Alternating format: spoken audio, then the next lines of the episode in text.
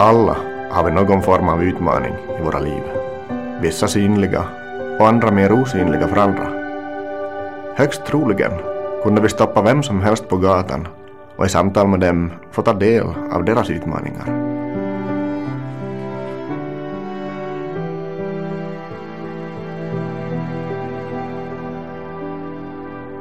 Ibland ser livet så enkelt och perfekt ut för andra. Men vi får påminna oss om att vi ser inte allt av en annan människa. Tänk om vi kunde vara mer öppna med våra utmaningar. Så kanske vi inte skulle känna oss så ensamma i vår egen kamp.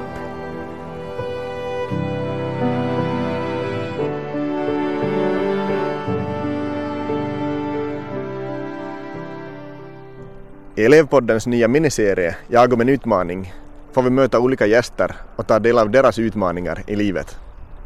Vi hoppas att deras berättelser ska ge dig hopp men också gemenskap i din egen kamp. Du är aldrig ensam och det kan bli bättre.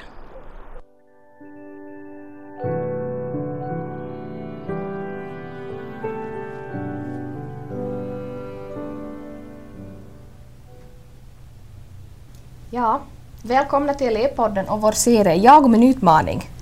Vi har påbörjat en ny säsong. Mm. Ja, och dagen till ära är ju fjärde september nu när vi spelar in det här avsnittet. Så det råkar sig faktiskt att det är dagen för ungas psykiska hälsa. Så vad passar då bättre än att fortsätta vår serie.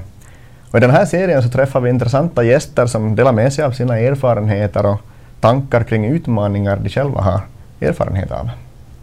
Och vi hoppas att deras historier ska få ge dig hopp och gemenskap i din egen kamp. Men också kanske förståelse för en medmänniskas kamp. Mm.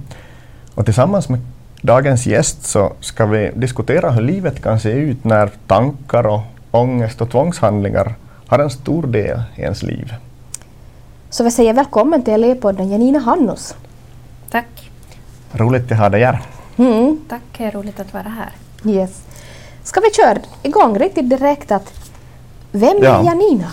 Ja, jag heter då Janina Hannus och jag är född och uppvuxen i Månsala. Men jag bor idag i Korsnäs tillsammans med min man och min dotter och en bonusson. Så. Mm. Mm. Yes. Och varför är du här idag? Ja, jag är här idag för att berätta om min utmaning. Och min utmaning är O C D. Alltså tvångstankar och tvångshandlingar då. Mm. Mm. Mm. Okej. Okay. Så om vi börjar därifrån då, att du med egna ord och erfarenheter skulle beskriva lite hur tvångstankar och tvångssyndrom är att leva med. Vad i praktiken går ut på? Mm. Alltså tvångstankar och tvångshandlingar kan vara så mycket olika. Och olika förstås för olika personer. Men att, att det är ju en, en rädsla. Och ofta en rädsla för att det ska som hända någonting åt ens. Uh, en själv eller sina anhöriga. Mm. Eller att man är rädd för till exempel smittor eller sjukdomar eller döden eller någonting annat. Mm. Och då får man ju ofta då till följd av heter, olika tankar och olika sådana ritualer och tvångshandlingar då, som man måste utföra för att lindra den här ångesten eller, eller det här mm. som man är rädd för då. Mm. Precis ja. Ja, och det här, om vi tänker situationen vi lever i idag med, med pandemi i världen. Mm. Så hur har den påverkat dig? Ja, till viss del så, så ganska mycket. Att det här att man, äh, i mitt fall så är ju jag rädd då för sjukdomar och, och smittor och sån här. Och då kommer en sån här oväntad pandemi så är ju klart att, att det förstärker den här ångesten och, och den här rädslan för att tänk om jag eller någon av mina anhöriga sen skulle få pandem- den här covid. Mm. Så att det här, vad händer och, och mm. så vidare. Kan man säga att det finns mycket så här allmän oro utan att eventuellt vara så specifikt vad, vad det handlar om egentligen? Att man har hög, hög oro och det kan, kan gälla mycket olika saker? Ja, det kan man nog säga. Mm. Du pratar lite om, om sådana här olika ritualer. Vad, vad Vad kan till exempel en sån här tvångsritual vara? Som man? No, den vanligaste är ju att, att man tvättar händerna ovanligt mm. mycket. Eller just att man till exempel måste kolla koll sig själv eller, eller det här och undersöka sin kropp eller, eller duscha mycket, att he, mm. ha mycket med hygien eller byta kläder eller, eller och för vissa fall kan det vara det här att man måste kolla kaffekokaren extra många gånger eller, eller mm. knäppa med lamporna ett visst antal gånger för att det inte eh, min mamma ska krocka eller, eller mm. något sånt här att jag måste knäppa tjugo gånger, räkna till tjugo för att det inte ska hända någonting. Mm. Mm. Precis. Och de här, de här sakerna så kan ju för en som, som aldrig har varit i kontakt med eller liksom fått veta av dem så kan det ju verka, verka speciellt just som att ja, som du sa till exempel det här med lamporna, att man, mm. man knäpper ett visst antal mm. gånger. Men blir väl en så stark tilltro till den här rädslan att man, mm. man, man vill vara på säkra sidan helt enkelt. Absolut, så är det. Precis. Den tar över. Ja, man, mm. man vågar inte utmana den helt enkelt. Nej, man Nej. gör inte. Mm. Mm. För att vi människor så tror ju oftast på allt det vi tänker, så det så blir väldigt det. konkret. Mm. Mm. När upptäckte du själv att, att dina tankar och handlingar börjar på, på något sätt begränsa ditt liv? Ja, jag minns den här bilden väldigt tydligt att jag har varit barn, cirka fem år gammal. Och, det här, och jag har vaknat mitt i natten och, och smugit upp och tvn har varit på. Och det har kommit ett program där, där det har skett en olycka och den här personen dör. Och, och, det här, och efter det, den här bilden etsar sig fast så tydligt i, i mig och, och det här. Och jag börjar komma de här frågorna om att vad är döden och, och det här och varför dör vi och det har varit svårt sen för, för folk runt omkring att kunna förstås svara på de här frågorna. Mm. Hur skulle du, hur skulle du allmänt beskriva liksom din, din uppväxt, din barndom, skoltiden i lågstadiet? Hur var det att börja skolan för, mm. för dig? Till viss del så, så har jag glömt ganska mycket att jag tror att det är en, en skyddsmekanism. Att jag har, har väldigt dåliga minnesbilder, men att till exempel mina föräldrar har berättat åt mig att, att jag kunde inte riktigt vara som vanliga barn. Att på till exempel en skogsutflykt, att om, om det här, vi gick i skogen och det fanns till exempel giftsvampar som flugsvampar så sprang jag och hoppade över de här för att jag var rädd att steg jag på den här giftsvampen så kommer det här giftet att spridas i min kropp och då kommer jag att dö. Mm. Så att, att det här... Mycket sådana här saker. Jag frågade min mamma också alla prickar och, och sån här att är det giftigt som jag såg. Jag kunde inte röra i blommor och växter som jag trodde att var, mm. var giftiga och annat sån här. Jag var rädd för äldre människor för jag tänkte att om, om de har sjukdomar eller, eller att den här ålderdomen skulle smitta så att jag drog alltid eh, tröjärmarna över händerna och gick som Och, och försökt som, skydda mina händer så att det inte skulle vidröra vid någonting. Så att, att det är några av de här sakerna som har varit specifikt då, under min mm. barndom. Mm. Vad skulle du säga att det, är det här, har varit genom tiderna det här starkaste? starkaste uh, no, no, handtvättning eh, i, i handlingar har ju varit det att mamma sagt att jag har tvättat otroligt mycket i händerna. Mm. Vilket jag ju gör ännu, ännu idag också. Men, och, och, och grundrädslan och, och starkaste rädslan var ju döden. Mm. Och, så, och så utgick det ju därifrån att allt som kunde ha med döden att göra, vissa mm. sjukdomar eller just som jag sa giftsvampar eller sån här. Så mm. det, det gick alltid utifrån det. Mm. Man kan säga att det var, det var liksom centrumet och allt, centrum. allt, allt som på något sätt gick att koppla till döden i, i första hand eller andra eller tredje hand till och med. Ja. Så. Mm. Så. Grundlä- grundrädslan var liksom döden. Ja, ja. det mm. var det. Ja. Mm. Uppskattningsvis, om vi ställer en sån fråga, mm. hur många gånger per dag vet du att du har räknat, att du har tvättat händerna? Ja, det här har jag måste i terapi faktiskt räkna och då det har varit som värst så hade det kunnat vara där kring femtio sextio mm. till och med mera. gånger så att, mm. att det här och det är då utöver sån här normal handtvättning. Mm. Så att, mm. Vad gav dig för, för tankar att, att liksom räkna det här och, och inse uh, liksom mängden av det? Alltså man blir förvånad själv för att då man är i det här att man, man gör den här rutinen så man tänker ju inte på Nej. Mm. Men sen då man faktiskt som måste tänka igenom att så blir mm. man så här att oj då. Mm. Mm. Vilka andra, andra det här starka eh, tvångsritualer har du haft under tiden? Uh, no, jag har ju bland annat städning, att det är mm. ju väldigt mycket det här att städa och torka och, mm. och det här tvätta kläder och duscha mig själv och sådär. Att, mm. att, att allmänt sånt som har med bakterier och smittor att göra, så det är de, det är de som är de, de största utmaningarna för mig. Mm. Mm. Mm. Var går gränsen mellan sund oro och ett tvångssyndrom? För sen vet vi ju i ditt fall att du har inte bara O C D som du kämpar med. Mm. Ja, det är knepigt. Jag, som du sa, har en mm. ovanlig sjukdom som heter Ehlers-Danlos-syndrom. Mm. Så jag behöver överlag också vara extra noggrann för att jag har väldigt hög infektionsrisk. Mm. Och att jag kan bli väldigt sjuk av, av det här minsta lilla, så att det här det kan till och med vara livshotande. Mm. Mm.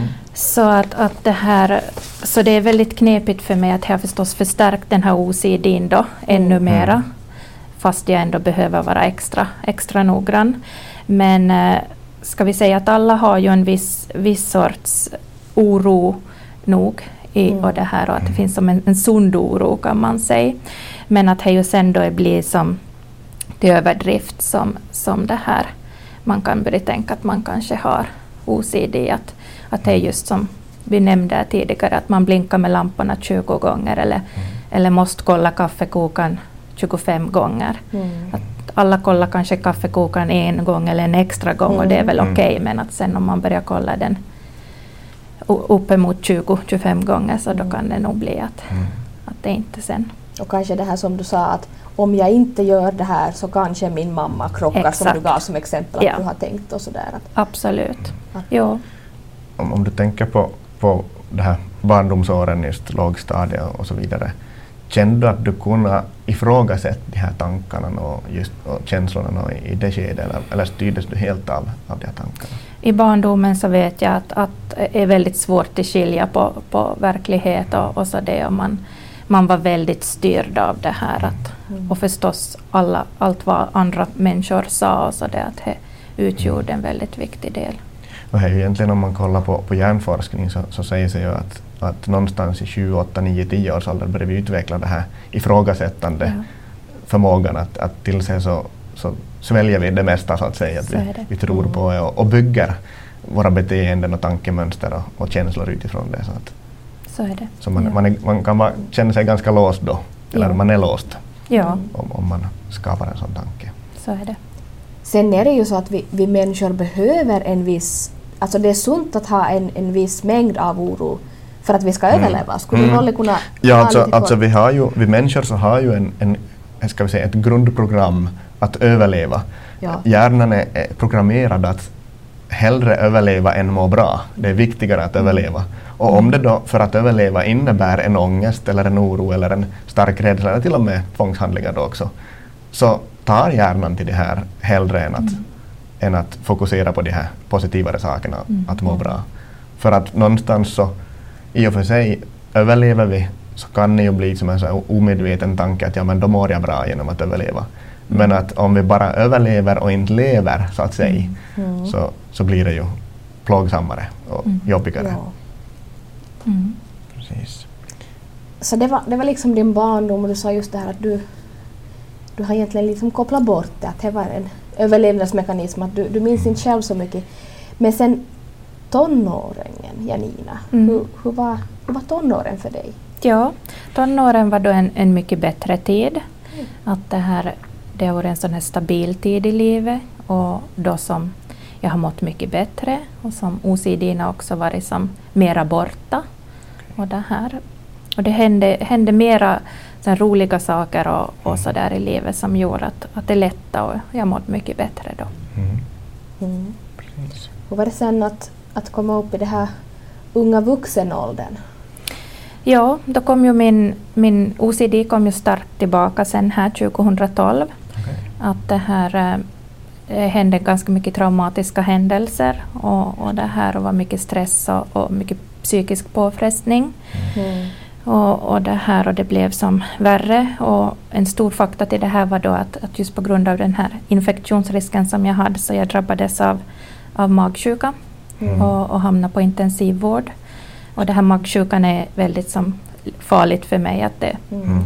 det kan göra så att jag, jag mister livet. Så att det här, och efter det så, så lämnar jag som så starkt fast att jag börjar bli jätterädd för det här med, med smittor. Och just det här att, att folk inte respekterar att man skickar sina sjuka barn till skolan. Och man kunde som bara säga att ja, men vi spydde igår, och så kommer man till skolan och inte alls tänka på det här. Att det finns människor som faktiskt sen kan, mm. kan dö på grund av att man... man ta sina barn dit. Så att det blev som väldigt starkt och så lämnade det en ond cirkel. Då, så att. Kände du att det var samma saker som kom tillbaka, eller blev det någon annan variant av det här, tvångshandlingar och ritualer och så här? Eller? Till viss del samma sak, att eftersom jag som barn också hade det här att jag var rädd för smittor och, och sånt där, så till viss del samma sak, men att det också kommer nya saker och nya rädslor. Mm. Och O C D funkar ju tyvärr så att, att då du slipper en, en rädsla eller en ritual, mm. så kommer det en ny. Okay. Mm. Att hjärnan som automatiskt producerar någonting nytt. Mm. Så att man, man lever som hela tiden i den här världen, att, att det snurrar runt och så. Då du kommer bort från en sak så, så, så hittar hjärnan på en ny mm. sak att vara rädd för, eller en ny handling du måste göra. Mm. Men kretsar ändå alltid är kring det här samma grundrädslan med döden, eller kan det variera här också? Nej, oftast är det ju här att, att grundrädslan är då mm. den som mm. jag utgår ifrån. Och vi har ju förstås olika grundrädslor, ja. Så att, att det här beroende på då vad man har som. Men att i mitt fall så är det, är det, är det döden och, mm. och sånt som, som är det här. Precis. Ja, du sa just det här att, att tonåren blev en lite lättare period för dig. Ja. Va, vad tror du att var liksom, vad ska vi säga, din, din drivkraft och din trygghet under tonåren? Ja, no, det var ju som jag sa, det, det hände ju mycket i mm. ungdomsåren. Man, man hade kompisar och, och det här, och jag hade pojkvän och, och det här. Och man, mm. man gjorde mycket roliga saker och mm. mycket roliga händelser. Och att man, man kanske lite som glömde bort O C D ja. Då, att man, mm. man var, var så mycket ut och på allt möjligt. Och, Mm. Sånt, man kan så. Säga att, att de här positiva sakerna för att må bra överrösta för ja. Tillfället, mm. det här rädslorna och det här överlevnadsinstinkten. Ja, det tror jag. Ja. Så du, du levde mer än att bara överleva, om man säger så. Så det stämmer. Mm. Mm. Precis. Vad skulle du säga att är dina styrkor tack vare att du har, har den här utmaningen och har haft den? Mm. Det här, jag skulle säga att kanske två olika saker. Den ena gör förstås det att då jag har levt med O C D hela mitt liv. Att jag har förståelsen för, för andra som har det. Mm. Och att det här, och att jag kan dela med mig av mina erfarenheter och vad som har hjälpt. Och, mm. och att man förstår att lyssna på andra. Mm. Och sen förstås, sen då man blir äldre så, så kan man börja tänka på ett annat sätt. Och i viss fall kanske då också kontrollera. Eller stänga av i vissa situationer. Att man kan lite som... skärp sig, eller vad ska man säga. Mm. Och sådär. Så man inte kunde i barn, som du just sa, att man är så styrd mm. i barndomen av att man... Mm. Men att det blir annat sen då du blir vuxen. Man, man lite blir eh, förnuftigare med åren. Ja. Mm. Har du, om du, om du tänker tillbaks, kan du som redan nu som säga att, att det var någon tydlig ålder när du kände att där kunde jag lite börja styra tankarna? Men nog kom det väl ganska tydligt sen i tonåren att mm. man kan börja tänka förnuftigare och sådär. Att jag skulle nog säga att den, den tiden var den som mm. sen avgjorde. Mm. Mm. Jag tycker det är ganska fantastiskt för, för de flesta pratar om sin tonår som den värsta perioden i sitt liv. Ja. Men det är också så fascinerande för att, att få höra att det här liksom var en av dina bästa tider. Absolut. Mm. Mm. Mm. Det har säkert känts bra för dig att, att få det här mellanrummet där då från mm. mellan barnaåren och, och sen ungdomstiden då, att mm. lite ko- få komma igen och, och faktiskt få det här rätten som vi alla har mm. att, att njuta mm. av livet också. Absolut. Och må bra. Absolut. Mm. Jättekul att höra. Ja. Mm. Mm. Hur, har du upplevt att, att samhället bemöter och under dina år har bemött dig i ditt tvångssyndrom? Ja, det har Det har varit väldigt jobbigt och, och väldigt tungt. Att det här, som barn så, så det var svårt att få hjälp för det första. Att det fanns inte på det viset på den tiden då jag var barn någon namn på det här O C D och, och det här. Och fast vi har då försökt söka hjälp åt mig, som man ändå pratar om rädslor och otrygghet mm. och fobier och sånt här. Men att vården har varit väldigt oförstående och, och det här. Och det har varit väldigt tabubelagt, som man har ju inte som kunnat prata mycket om. Och sen också, det jag blev vuxen, det tog väldigt många år förrän jag som kunde eh, berätta att, att jag har det här och att, att sen få förståelse för det. Och, och det här. Och sen från medmänniskor och sånt här så har det ju förstås varit mycket elakheter och, och eftersom man inte visste vad. Det skulle vara lättare om jag skulle ha den diagnos redan ja. som barn. Ja. Mm. Att då kanske skulle ha funnits den här förståelsen, men att då hade det mer varit som att men skärp dig eller att, mm. att vi käms för dig eller, eller sånt där. Och, att, och det har ju också mött nu i vuxna livet att, mm. att folk har som kunnat säga att, att vi käms för dig eller att mm. slutbete dig sådär. Så att mm. det har varit elakheter och, och det har varit tufft. Mm. Och det kan man ju säkert konstatera i ditt fall då att det är mycket lättare sagt än gjort att till exempel skärpa sig. Absolut. Att, att mm. Absolut. Att det är någonting man inte man kan inte sluta mm. utan den, den är så stark den här mm. rädslan och ångesten mm. så att, att det här det, det går inte. Mm. Mm. Hur kan man idag få hjälp med sin tvångssyndrom? Ja, no, idag, i dagens läge så, så är det ju lättare, fast det är fortfarande väldigt eh, tabubelagt och det finns fortfarande väldigt dålig info om det och, och det här och, och svårt att få kanske riktigt rätt sorts hjälp, men att det har gått framåt, mm. att man, man kan till exempel via psykiatrisk enhet då få, få det här först förstås diagnos, men, men sen också det här medicinering och sen också gå i terapi mm. och det här som kan lätta. Mm. Var det här... Du pratar här, när vi, när vi planerar så pratar du om att, att du gick i någonting som, som kallas för kognitiv beteendeterapi. Ja, det stämmer. Va, vad går det ut på? För det är ganska, ganska vanligt i olika sammanhang av, av psykisk ohälsa och så här att, att kognitiv beteendeterapi används. Ja. Vill du berätta lite hur det för din del har varit som ja, no, som, som namnet säger så är det be- beteendeterapi så mm. att, att he, he beteendet man jobbar med och, och det här och i mitt fall är det ju då som man, man kallar för fobiträning eller, eller att, att man ska utsätta sig för sina rädslor mm. och, och dels är det ju förstås också äh, psyket och tankarna man ska bearbeta med och sånt här, men att sen är det ju konkret just det här att du ska steg för steg börja utsätta dig för de här sakerna som du är rädd för eller just det här att om du har det här lampknäppandet eller, eller sådär att du ska börja minska på det här att du, du inte ska behöva knäppa på lamporna tjugofem gånger eller, mm. eller så vidare. Mm. Hur, hur kändes det för dig att, att påbörja det här, att börja i små steg utmana det här, rädslorna, det här beteendena? Ja, alltså jag har gått nu i två olika sorters terapi och, och det här och, och tyvärr måste jag säga att det för min del inte, inte hjälpte alls och, och det här och, och fast det nu inte har hjälpt nu så har jag börjat min, min tredje i hopp om att, att det här mm.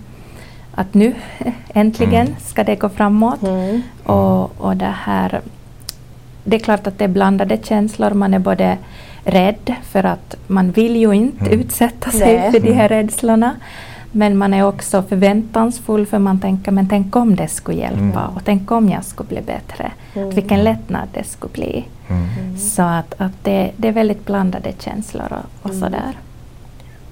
Men här vill vi ju verkligen hälsa till tittarna att man ska inte ge upp fastän den här första, andra eller tredje tera- terapeuten eller mm. terapiformen inte fungerar, för att alla är vi värda att få må bra.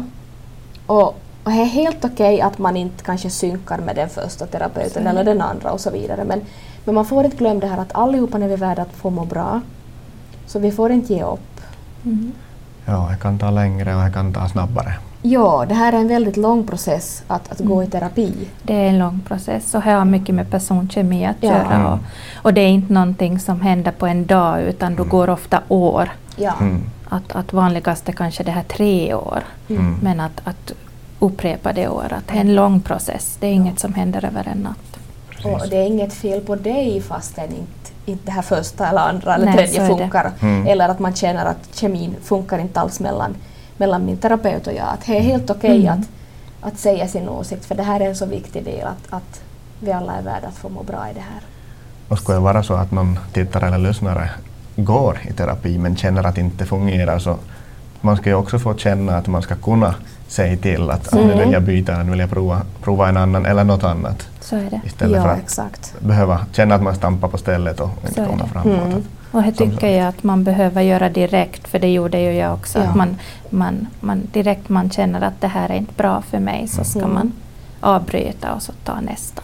Och det här är ju någonting som din kurator, terapeut, psykoterapeut och psykolog, de klarar av att höra jo, det här. Ja. Så det, det. det blir inte knäckt av, nej, att, nej, av att nej. tappa en klient eller vad nej, ska man nej, säga. Att det, det, får möjligheten att jobba det här är vardag för dem. Mm. Det, att, det. Att, det ska synka. Så det är det viktigaste för att det ska fungera. Jag kommer att tänka på just det här med att det, att det kan ta åratal. Mm. För om man tänker så om någonting som, hat, som man har tränat typ hela livet på mm. Mm. ska gå att ändra på, så, så det sker ju inte som du sa över en natt. Nej. Utan Nej. man har tränat länge så man har blivit bra på sin ja. O C D ja. eller vad ja, man sen precis. har, sin ångest eller sin, ja. sin sociala fobi eller vad som helst. Så är det. Så att man, man har tränat och blivit bra på det dåliga. Jo, ja. det stämmer. Det är så. Så att det kan ta, ta hela det där livet till, till sen också. Ja. Mm. Ordna upp det. Mm. Ja, för första så, så tänker jag också att, att man på något sätt vågar acceptera att, att jag har det här. Så är det. Mm. Och känner du kring den saken? Hur var det för dig med acceptansen? Det är egentligen nu först som, som jag det här har känt att jag accepterar, eftersom jag just har mött så mycket det här negativa och ja. det var så tabubelagt och, och det här, och jag blev ju expert på att det dölje mm. så att egentligen det fanns ju inte någon som visste att jag hade det här. Någon kanske anade, mm. min närmaste familj och min man visste ju förstås, men att, att inte vänner, ens närmaste vänner och sån här visste mm. att jag blev väldigt expert på att dölja och göra de här handlingarna på ett sån här smidigt sätt mm. eller så där, så att det inte mm. syns mm. och det här, så att vilket eh. blir ett extra jobb. Det blir ett extra jobb. Det är jättemycket tyngre att, att försöka dölja det här olika. Så är det, absolut. Mm. Och sen att, kanske den här känslan av att man, man innerst inne någonstans vet att nu ljuger jag för mig själv också. Inte bara för andra. Man ja. Så är det, ja. Va, vad säger du? Vi har ställt den här frågan åt, åt någon av an, våra andra gäster i Jag och min utmaningsserien. Vad tror du, du, nu vet du inte det här, mm. men att, vad tror du skulle ha varit lättare att leva med ett syn, en synlig utmaning än en, en osynlig som är i ditt fall? Mm, man kan ju kanske inte säga så heller, för att mm. allas utmaning är ju, ska vi säga, det man är i, så det är mm. svårt. Mm. Att man kan inte säga att, att någon ser värre eller att, att det här är så.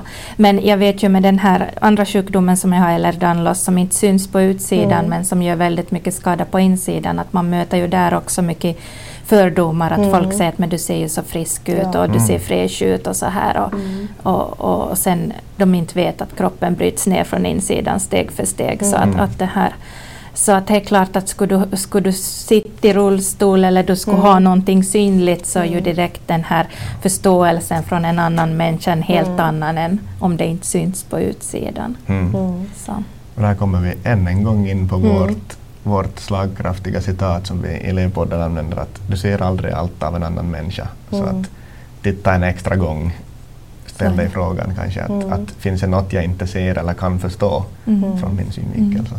Och döm inte mm. innan du vet hela, hela historien. Ja. Mm. Så är det. Det är bra att komma ihåg. Mm. Mm. Ja. Som anhörig eller nära vän eller så vidare till någon med tvångssyndrom, så hur kan man stödja på bästa sätt? Mm. Alltså det som jag tycker allra viktigast är ju förståelsen. Och sen, sen det här att, att det värsta du kan göra, så är ju att provocera den andra människans rädsla. Att om du vet vad den har för rädsla eller, eller tvångshandling, så är att, att provocera den. Mm. Att det blir som hundra gånger värre. Det man istället då kan göra är att, att man kan kanske försiktigt fråga att det här, om man vet vad den andra är rädd för eller, eller om situationen är jobbig, att man kan fråga att, att skulle det lätta om jag gör det här före, eller att jag rör mm. den här saken före, så du ser att mm. det inte händer något mm. och sådär. Så att äh, det, det kan hjälpa, men mm. man ska också sen acceptera ett nej, att om den här personen inte är redo att det här, ta det här steget just då. Mm. Så, mm. Och tålamod är ju viktigt, för som mm. vi sa, att det här är ju en år av, av det här, en process att, att bli bättre. Mm. Och det här, och, och det tycker jag också att folk ska tänka, att det här är ju inte, man ska tänka att den här personen är, är knäpp eller, yeah. eller det, det har ju inte som en personlighetsstörning eller något sånt här att göra, utan det här är ju en, en sjukdom precis som, som vilken annan sjukdom mm. som helst, att det här. Mm. Mm. Och som du nämnde, här kan, här kan kräva antingen eller både medicinering och, och terapiformer så, för att mm. så är det. Kom, komma över eller vidare från de här utmaningarna mm. och tankarna. Mm. Vad skulle du vilja hälsa till våra tittare?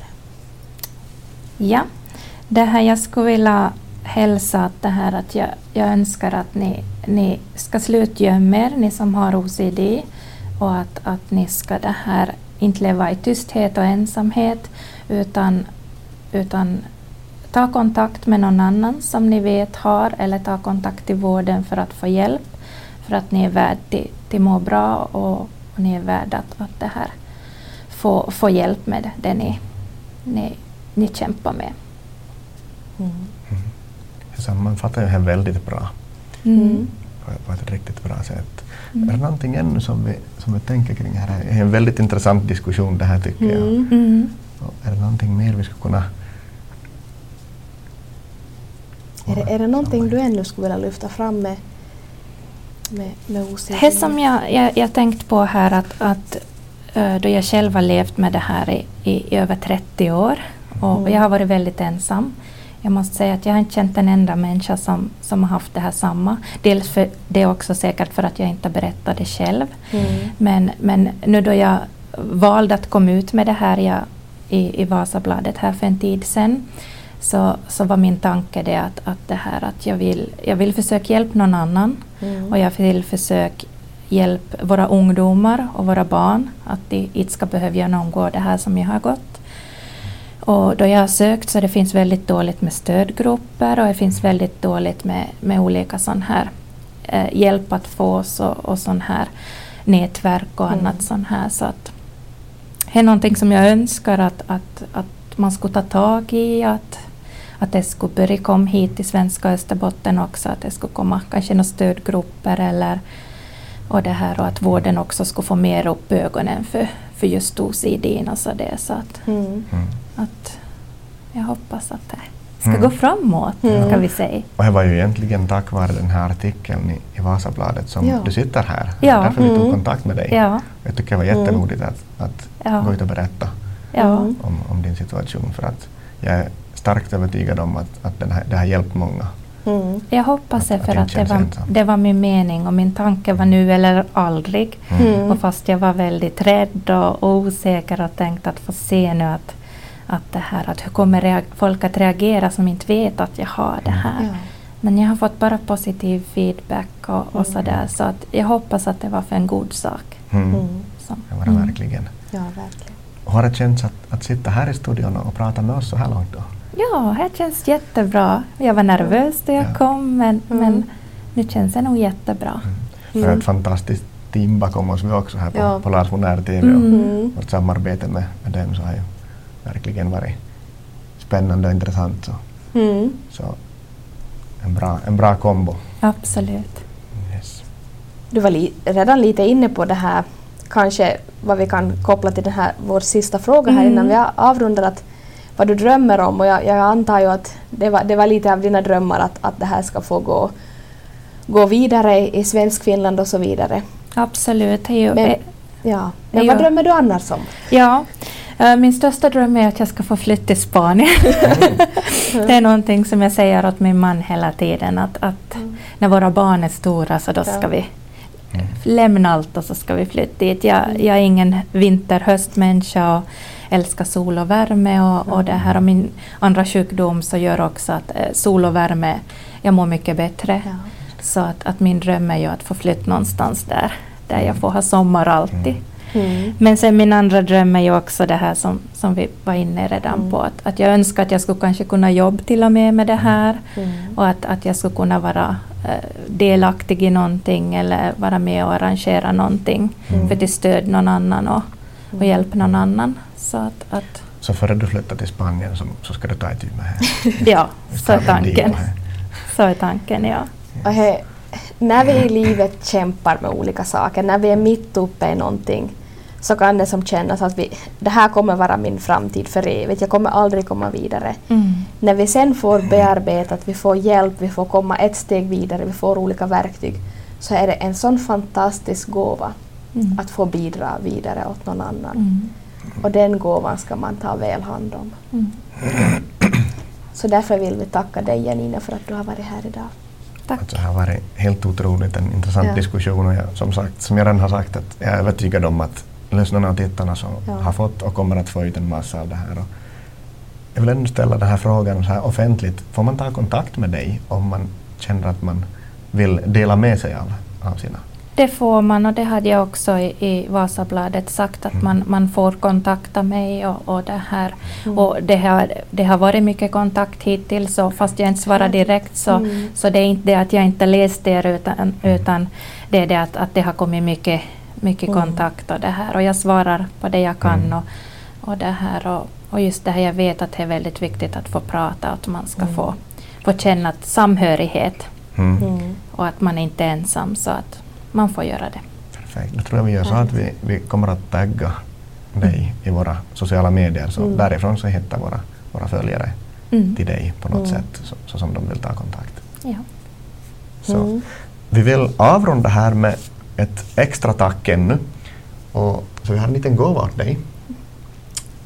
Det blir ju kallare och, och mörkare nu. Så. Och du som inte tycker om det här kallare. Ja, så jag tänkte att vi skulle, skulle åtminstone få värma ditt huvud lite grann. Ja. Med en jättefin mössa från Projekt Liv. Oj, ja. Och de som inte känner till Projekt Liv, så, så det är en förening som stöder barn, ungdomar och också vuxna som har, har långtidssjukdomar. Mm. Och deras anhöriga. Så mm. att vi tyckte att det skulle passa perfekt passar med tanke perfekt. på dig. Ja, det mm. passar perfekt. Så tusen tack för ja. att du har varit med här. Tack så mycket. Så om du där hemma också känner att jag förstås vill värma mitt eget huvud, men också, om du också vill bidra till att värma någon annans hjärta lite extra, så, så ska du ta kontakt med Projekt Liv och, och stödja deras fantastiska arbete. Om inte annat så in på deras webbshop och köp en lika stilig mössa som Janina har ja. fått. Tack än en gång. Tack än en gång, Janina. Tack, det var roligt att vara här. Mm. Ja. Och tack till er lyssnare och tittare. Vi ses snart igen, mm. eller hörs snart igen. Yes. Tack. Tack för ikväll. Hej då.